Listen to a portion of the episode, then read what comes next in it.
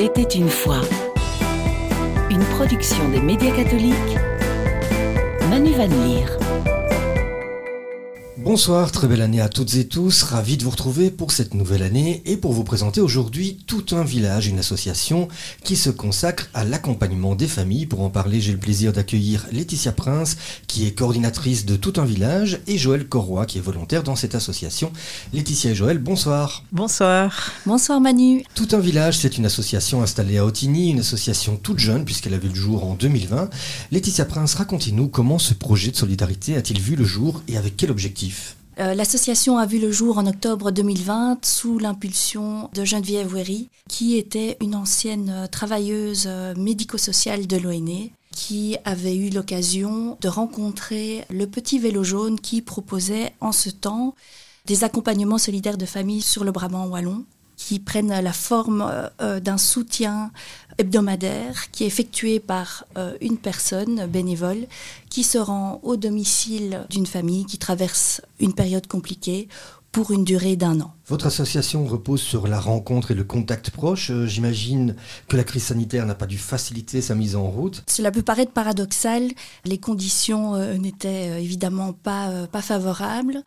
Et d'un autre côté, cela a réveillé chez certaines personnes l'envie de soutenir, la prise de conscience également de difficultés et euh, d'isolement d'une série de personnes, dont des familles. Et donc, euh, quelque part, euh, cela a contribué à l'envie de s'engager de la part de, de pas mal de citoyens et citoyennes. L'association s'inspire du modèle africain où la famille au sens large soutient et accompagne les parents. Est-ce que ça signifie qu'il y a un manque de lien social pour les familles qui vivent en Belgique? Pour certaines familles, cela peut être le cas dû à un phénomène peut-être euh, actuellement dans notre société où euh, ben, parfois euh, les familles se retrouvent dispersées au niveau territorial. Il y a également une fracture sociale qui se fait sentir et donc c'est une multitude de facteurs qui amènent certaines familles à se retrouver isolées. Je me tourne à présent vers Joël Corroy. Depuis quand avez-vous rejoint l'association Tout un village? Et qu'est-ce qui vous a donné envie de devenir coéquipière, puisque c'est le terme qui est utilisé apparemment? Oui, donc euh, j'ai commencé à Tout un village en avril 22, euh, un accompagnement d'une famille. J'étais déjà en attente depuis quelques mois et j'étais impatiente de commencer. Et en fait, j'avais déjà une expérience antérieure euh, au niveau d'une autre association qui s'appelle Le Petit Vélo Jaune, qui est sur Bruxelles, où j'avais fait un accompagnement pendant. En principe, c'était un an, mais ça a duré un peu plus, un an et demi, parce que la famille avait besoin d'un peu plus. J'ai une expérience de vie qui n'a pas toujours été simple. J'étais maman solo deux fois. Et c'est vrai que j'ai eu le soutien de ma famille. À l'époque, mes parents étaient là, très présents. Et, ce soutien m'a vraiment beaucoup aidé par la présence, tout simple. Même si ils intervenaient aussi pour certains moments de garde d'enfants. Mais leur présence, leur écoute, c'était vraiment capital pour moi. Euh, parce que je n'avais pas de conjoint avec qui parler. Et j'ai pu du coup euh, me rendre compte de cette importance-là et j'ai eu envie de pouvoir apporter ça à quelqu'un d'autre, à une autre famille en difficulté, qui a parfois aussi des difficultés financières, entre autres. Mais je trouve le soutien moral est, vraiment important. Et notamment pendant le confinement euh, lié au Covid, je me suis rendu compte que j'étais fort isolée moi-même par les conditions et, que ça ne me convenait pas de vivre toute seule dans ma petite bulle, euh, comme une égoïste, je vais dire, et que j'avais envie d'apporter quelque chose à quelqu'un qui, la personne elle-même, m'apportait aussi quelque chose. Euh, c'est un peu en équivalence, je vais dire. Euh, moi, j'apporte quelque chose et la personne m'apporte quelque chose aussi. Et ici, cette association, tout un village, ce n'est pas votre première expérience dans le volontariat? C'est vrai que euh, j'ai déjà fait du volontariat, notamment euh, chez Téléaccueil, euh, dans des soins palliatifs, dans l'accompagnement de jeunes issus de l'immigration, dans Duo for a Job. et maintenant, je suis dans une école de devoir aussi, et aussi dans une crèche. Donc, je trouve que c'est autre chose d'être bénévole que travailleur rémunéré les personnes euh, qui reçoivent un volontaire, je veux dire, euh, sentent que c'est par exemple différent d'un assistant social qui a aussi son rôle, son importance, mais quand on le fait de manière volontaire, il y a un espèce d'enthousiasme, d'engagement euh, qui fait qu'il y a une autre dimension. Voilà. Laetitia, concrètement, comment se met en place l'accompagnement des familles et en quoi consiste l'aide que vous leur apportez? Donc en fait, les familles prennent contact avec nous, euh, soit par le biais d'un service, d'une institution, cela peut être une association comme une structure publique, type CPAS, euh, justement euh, via l'ONE, euh, ou alors tout simplement tous des, des, travailleurs médicaux, en tout cas tout le secteur psychomédico-social de première ligne, psychologues, médecins, maisons médicales ou alors euh, elles, voilà elles prennent connaissance euh, de notre de notre association via via les, les, médias les réseaux sociaux.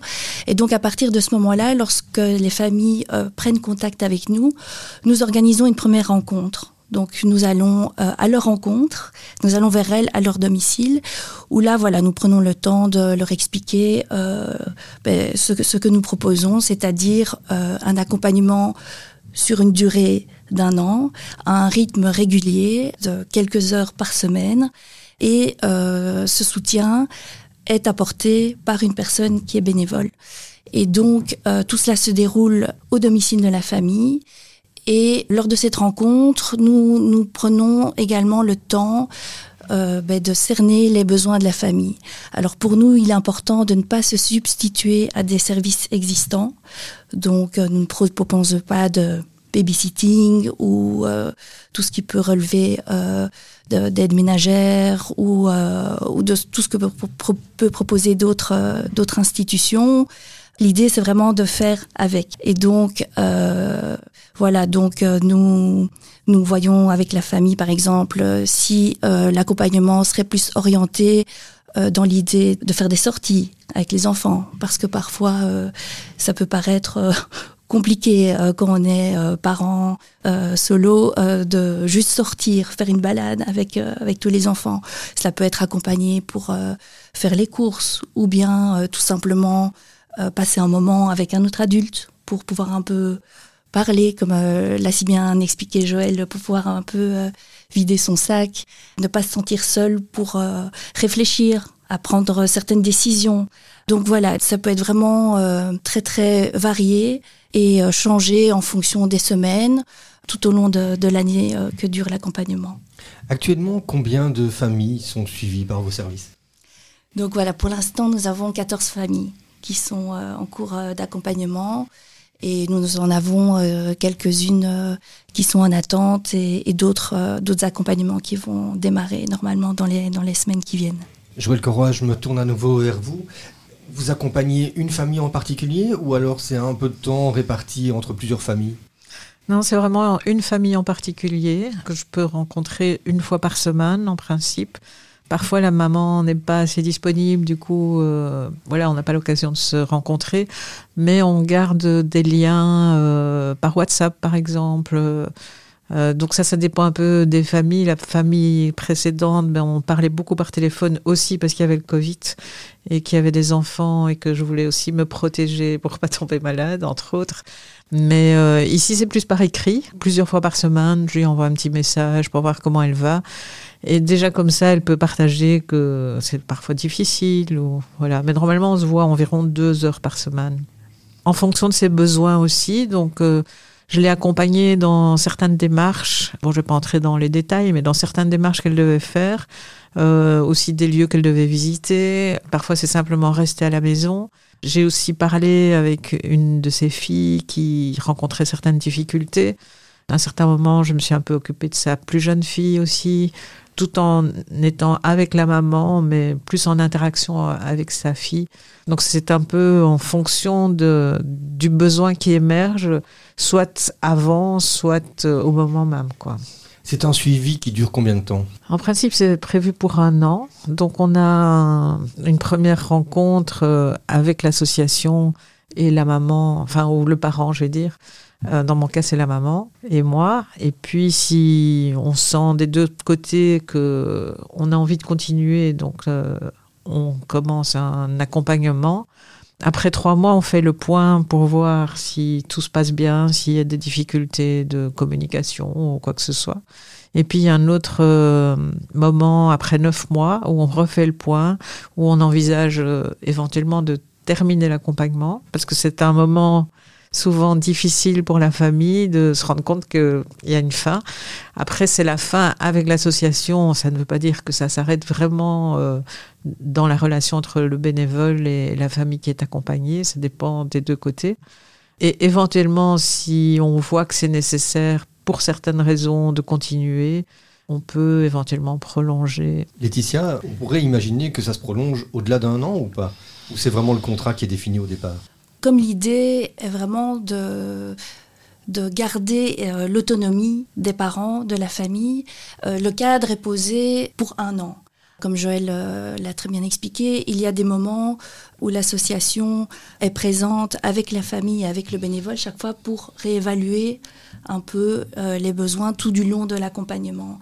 Et effectivement, lors de cette rencontre des neuf mois, s'il apparaît que pour euh, des raisons euh, X ou Y, la famille sent que ce serait trop tôt pour elle d'arrêter, à ce moment-là, ben, euh, est discuté avec, avec le ou la bénévole qui l'accompagne, si c'est OK aussi pour, pour la bénévole de, de poursuivre. Et en ce cas-là, effectivement, l'accompagnement peut être prolongé. Mais nous voulons mettre toujours une date pour aussi pouvoir rester dans cette idée euh, qu'à un moment, ben voilà, euh, c'est que euh, la famille a bénéficié d'une période pour la soutenir et qui normalement devrait l'amener comme un tremplin pour pouvoir rebondir et être autonome par la suite un laps de temps d'un an, ça permet de, tisser des liens. J'imagine qu'il doit y avoir un, attachement également euh, de votre part, euh, Joël, euh, à la famille. Est-ce que ça, pousse à, continuer les contacts un peu après, à avoir toujours un, peu un œil sur l'évolution de cette famille? Oui, c'est vrai. Donc c'est une relation particulière c'est pas non, c'est pas ma famille, c'est pas une amie. Donc c'est quelqu'un avec qui on a quand même une relation en continu pendant un an, ce qui est déjà un grand investissement dans l'interaction de deux personnes. On parle souvent de bonne voisine et je trouve que c'est un terme qui est pas mal, même si physiquement on n'est pas spécialement euh, proche du même lieu, où il y a quand même une certaine distance, une certaine proximité. C'est un peu difficile à expliquer. Donc dans mon cas, avec la première famille, euh, j'ai gardé des contacts, mais ils sont plus espacés. Et c'est la personne aussi peut me contacter. Euh, elle, m'a contacté plusieurs fois dans des moments qui sont encore difficiles pour elle. Et pour moi, c'est ok. Donc pour un accompagnement ou plutôt pour un petit conseil alors simplement? Plus pour parler simplement de ce qui se passe. Et c'est souvent par téléphone. Donc, euh, la plupart du temps, c'est par téléphone. C'est 20 minutes comme ça où on passe peut-être une fois par mois, on se parle dans un, cas, un contexte un peu particulier. Et c'est aussi parce que je suis disponible pour ça. Je pense que si je disais, euh, voilà, maintenant je, c'est fini pour moi, on, on, en resterait là. Donc je crois que c'est vraiment quelque chose à décider dans, entre les deux personnes, quoi.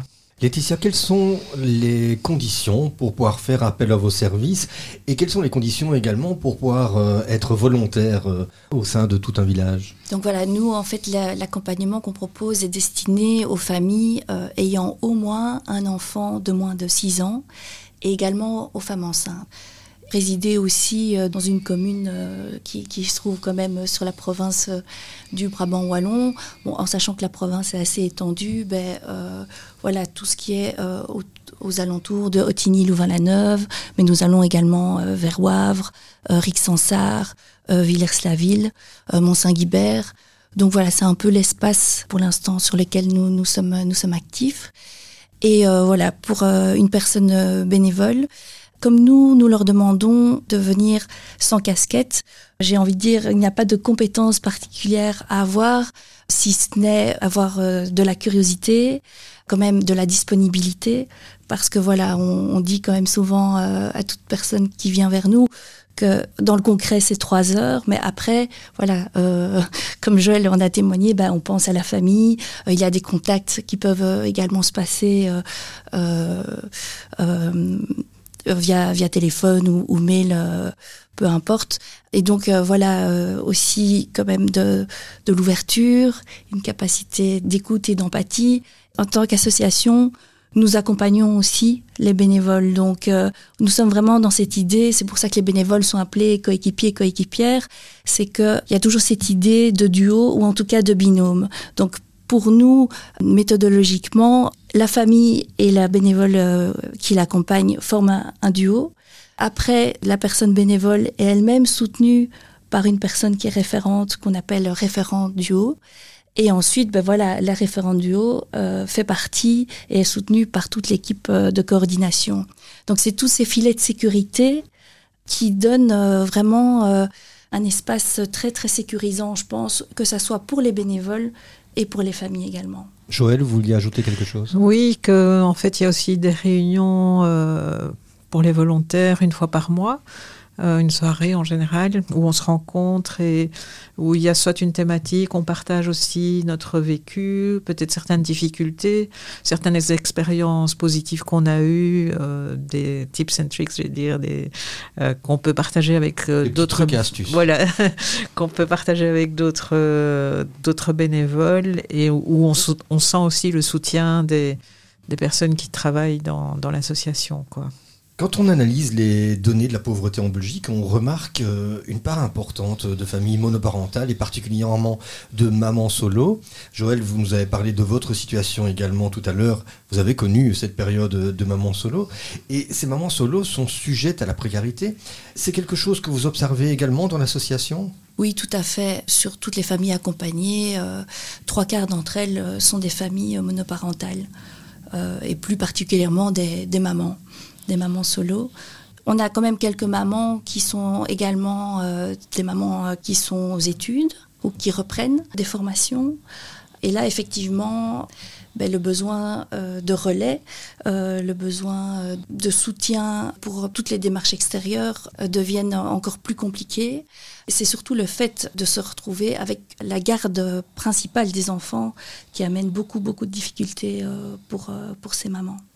Joël, votre expérience personnelle de maman solo, c'est vraiment un atout alors dans cette mission qui vous est confiée auprès des familles? Je pense que c'est pas indispensable, mais c'est vrai que ça fait partie de moi et euh, je sais ce que c'est d'être seule. Euh, à prendre toutes les décisions, par exemple, de pas avoir quelqu'un qui a le même rôle que moi en tant que parent. Bon, s'il y a les grands-parents, une sœur, un frère, c'est différent qu'un vrais parents, je veux dire, avec qui on s'entend et avec qui on peut prendre la décision. Donc, se retrouver seul pour décider, euh, je sais pas, il y a toutes sortes de décisions à prendre pour un enfant, même dans l'éducation du quotidien. Est-ce que je fais comme ça ou comme ça euh, Voilà. Alors, c'est pas toujours simple non plus d'être en couple parce qu'on pense pas toujours la même chose, mais je sais ce que c'est, c'est vrai, et du coup, je peux comprendre de l'intérieur, je vais dire, euh, ce que peuvent vivre certaines mamans. Mais est-ce que vous parlez de votre expérience personnelle ou alors ça c'est vraiment, on garde une certaine distance aussi euh, dans l'accompagnement? Alors je n'en ai pas parlé parce que c'est pas venu sur le tapis. Mais si ça se présentait, moi j'ai pas de problème à exprimer ce que j'ai vécu en tant qu'expérience personnelle et de le partager avec éventuellement la maman parce que ça peut lui montrer, euh, lui apprendre certaines choses. Mais je suis pas non plus un exemple, c'est juste un partage. Laetitia Prince, le travail de tout un village repose sur cinq axes offrir, transmettre, révéler, accompagner et tisser. Vous pouvez nous donner plus de détails sur l'un ou l'autre de ces aspects? L'idée d'offrir, c'est offrir, offrir du temps, offrir euh, de l'attention, de l'écoute. C'est assez euh, touchant en tout cas pour moi, au fur et à mesure du temps, d'observer à quel point on ne se rend pas compte euh, de l'importance que peut apporter une présence et quelqu'un qui pense à vous. Pour beaucoup de familles, euh, ça c'est l'expérience euh, du petit vélo jaune qui, a déjà presque une dizaine d'années, qui, qui, nous a fait ce retour. C'est que ce que les familles retiennent principalement de l'accompagnement, c'est le non-jugement, la bienveillance, l'écoute, l'accueil, euh, l'accueil inconditionnel. Et donc euh, voilà, ça c'est vraiment euh, oui un axe qui me semble très très très très représentatif de l'accompagnement solidaire. Transmettre ça, on peut imaginer. Révéler, qu'est-ce qu'on entend par révéler? Ben, Révéler, c'est nous sommes dans une posture où nous pensons que chaque parent a en lui ou en elle toutes les solutions et toutes les compétences. C'est juste que les difficultés de la vie font que parfois c'est plus compliqué de les faire apparaître. Et donc, euh, justement, euh, c'est à travers le regard et la rencontre qui s'opère et cette relation de confiance entre le, le ou la coéquipière et le parent que du coup peut se révéler à nouveau sous ce regard bienveillant, ces interactions et ces échanges qui viennent euh, réactiver quelque part toutes les qualités euh, qui étaient endormies, que quelque chose peut à nouveau euh, émerger. Et c'est vrai que dans les deux familles, que bon, celle que j'accompagne aujourd'hui et l'autre famille, j'ai dit plusieurs fois à la maman combien je l'admirais dans toutes ses capacités, que ce soit de je vais dire, de cuisinière, de comptable, d'éducatrice, de, gestionnaire du temps, de infirmière, médecin, de, de rencontrer tout ce qui est médical euh, à l'école, etc. Et administration aussi. Enfin, c'est un rôle incroyable, surtout quand il y a plusieurs enfants. Euh, bon, il y en a un jusqu'à huit. Il y a eu quatre enfants, huit enfants. Et donc c'est une gestion incroyable qui demande beaucoup de temps, de disponibilité, de flexibilité pour euh, répondre comme ça à tout ce qui vient au fur et à mesure. Euh, parfois des problèmes de justice aussi. J'ai beaucoup d'admiration pour les mamans. Vous parliez par exemple de problèmes de justice. Que se passe-t-il si les difficultés rencontrées dépassent euh, les compétences euh, de l'association? Est-ce que vous pouvez vous tourner vers d'autres associations ou il y a des services d'aide qui peuvent intervenir? Donc c'est vrai que j'ai eu cette expérience-là et mon rôle était vraiment simplement de soutien. À ce moment-là, la référente du haut était vraiment très importante pour moi parce que moi, je me posais aussi certaines questions parce que c'est un domaine que je connais mal. Et donc, pour éviter que mon jugement euh, change par rapport à l'image que la justice avait de la maman.